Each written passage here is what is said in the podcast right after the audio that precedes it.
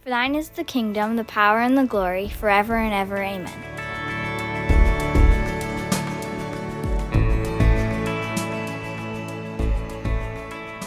Once upon a time, uh, I used to play the guitar. Not well, mind you, um, but I tried. I used to spend some time with it. Uh, and so I spent some time learning musical theory. Uh, and one of the interesting things, just in the way that, music theory and the brain works, is, is there's this, uh, this sort of completion that happens in, in a chord progression.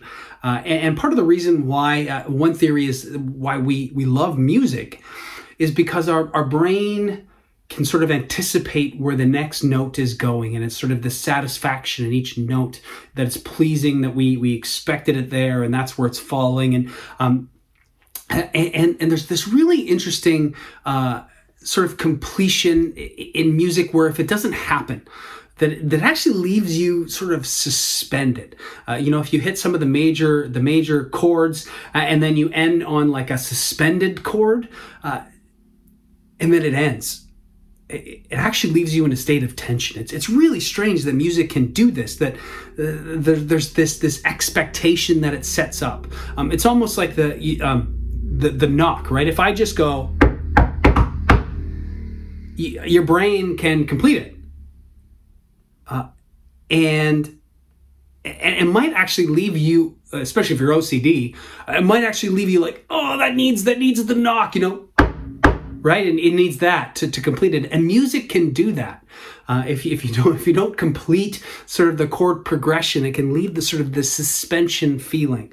Um, kind of like you you walk up a roller coaster and the click click click click click click click and you get up to the top and then you just hop out and walk down. Right? No, like there needs to there's this anticipation. There needs to be the the ride that follows uh, the build up. And, what we have here in the, the Beatitudes is similar. Uh, we, we, have walked up the mountain with uh, blessed are the poor in spirit, blessed uh, are those who mourn it, and then the meek, and then hunger and thirsting for righteousness. And it's, uh, it's like we've been walking up this hill, we've hit the crest. Uh, and, and, now in the second half of the Beatitudes, we're going to walk down the hill. Um, but there's also this, this horizontal comparison, connection that happens with each one. And it's beautiful the way that, that, that Jesus and Matthew have sort of written this, where, where there's a, a chiastic structure where it goes like A, B, C, B, uh, B, A. So, so sort of there's this connection and a pattern to it, and, and it's the way that Hebrew poetry works.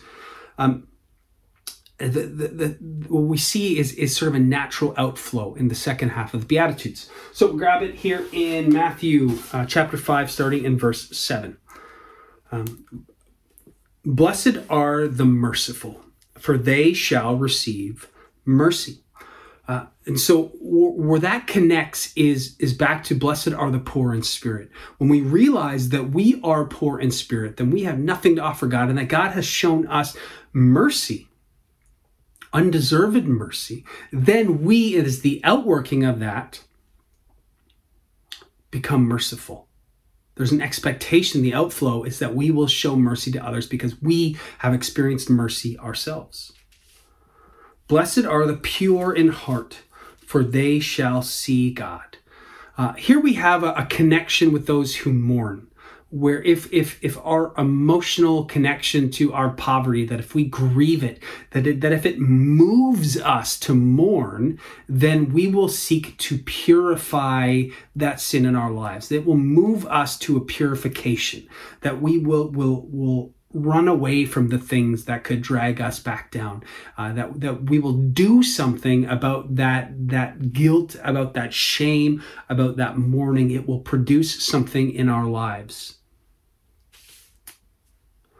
Blessed are the peacemakers for they shall be called sons of god. Uh, and peacemakers connects with meekness because if we realize that uh, that, that i'm not owed anything and that I can allow others to go by us, then, then rather than having to get our own way, rather than having to be the hero of every story, we can instead engage in bringing peace to others and allowing others to win uh, and, and, engaging in that story in sort of a, a third party, uh, not having to, to have sort of personal buy in. Um, I can just love others, care for them, and see that they are, are thriving and living in peace. Um, and, and, there's something here about the that they are sons of God. And we see that Jesus is the great peacemaker, that Jesus brings us shalom, that Jesus through his death, because he was so in the meekness of Jesus, there's so many layers to this, that because of the meekness of Jesus, right, who did not consider equality with God something to be grasped, but rather humbled himself, taking the very form of a servant, uh, even to the point of, of the cross. Um, that Jesus then brought us peace through this this humble sacrifice, the, the, meekness of Jesus. And so when we seek to bring peace to others at cost, personal cost to ourselves, uh, it, as we can surrender our own lives and seek the peace of others, then it, it makes us sons of God. We become like God Himself. It, it's sort of doing the work of our Father. Um, blessed are those who are persecuted for righteousness' sake, for theirs is the kingdom of heaven. And there's a, a, refrain almost. You go back to the summit of blessed are those who hunger and thirst after righteousness. Um, you know, theirs is the kingdom.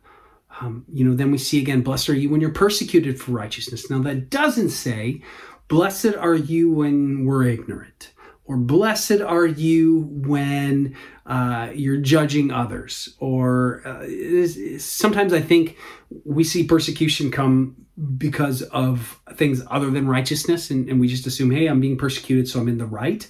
Um, this says blessed are you for for righteousness sake. When, when, through this this process of following jesus of doing the right things for the right reason um, that if you experience persecution or backlash, then, then you're blessed. Blessed are you.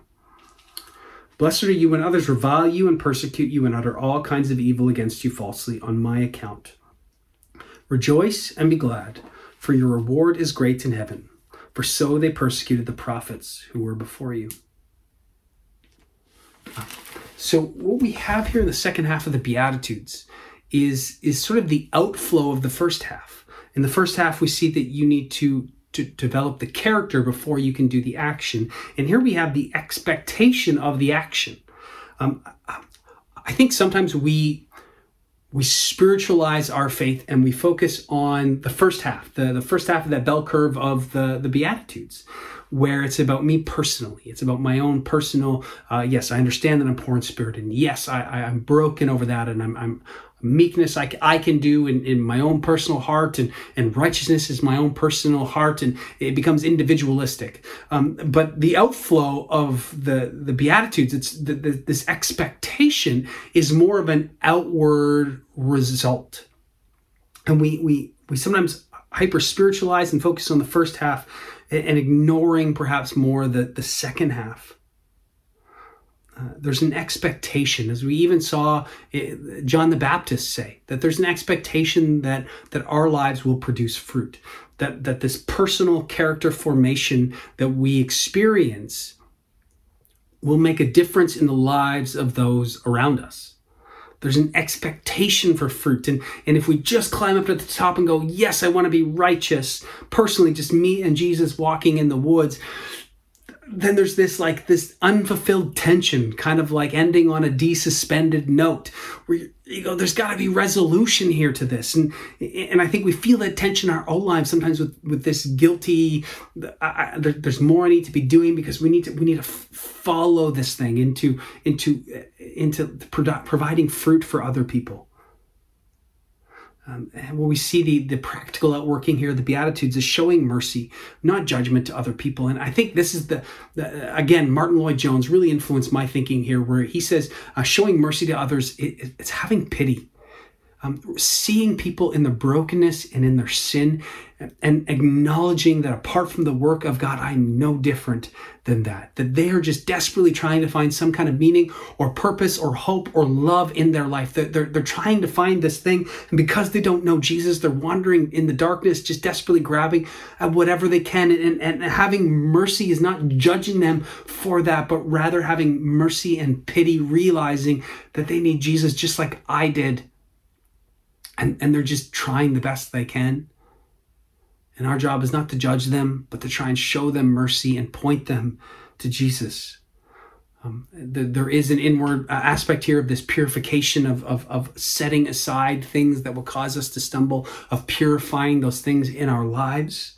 And then the peacemaking which is to, to actually go out to those people who are, are broken and who are hurting, hurting and, and, and on the outside look like their lives are just perhaps full of sin uh, and, and things that, that perhaps uh, God's not, not a big fan of, but rather than judging, it's trying to, to create this peace, uh, peace between, between them and God, peace between them and others, peace between them and themselves, the shalom a, a wholeness and it's it's it's our mission to go to experience the peace to allow it to purify us and then to go and be active agents of bringing peace to others and in, in the meekness of surrendering my own needs so that i can love others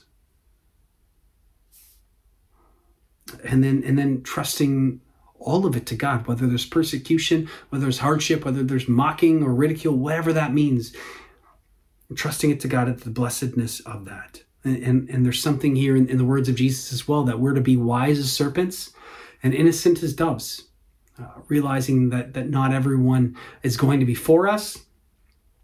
Uh, and having wisdom in that, uh, but being again pure and innocent as well in our character and our conduct, doing things um, not for selfish gain, not for me, but but in meekness, in purity, uh, out of love. So uh, that's the Beatitudes in uh, a very small nutshell. Um, hopefully, you can see some of those connections in a new way. Um, but but really, it's about uh, character and then conduct. And there's this expectation as we get into the rest of the Sermon on the Mount that this is sort of the path into it. Um, let's pray.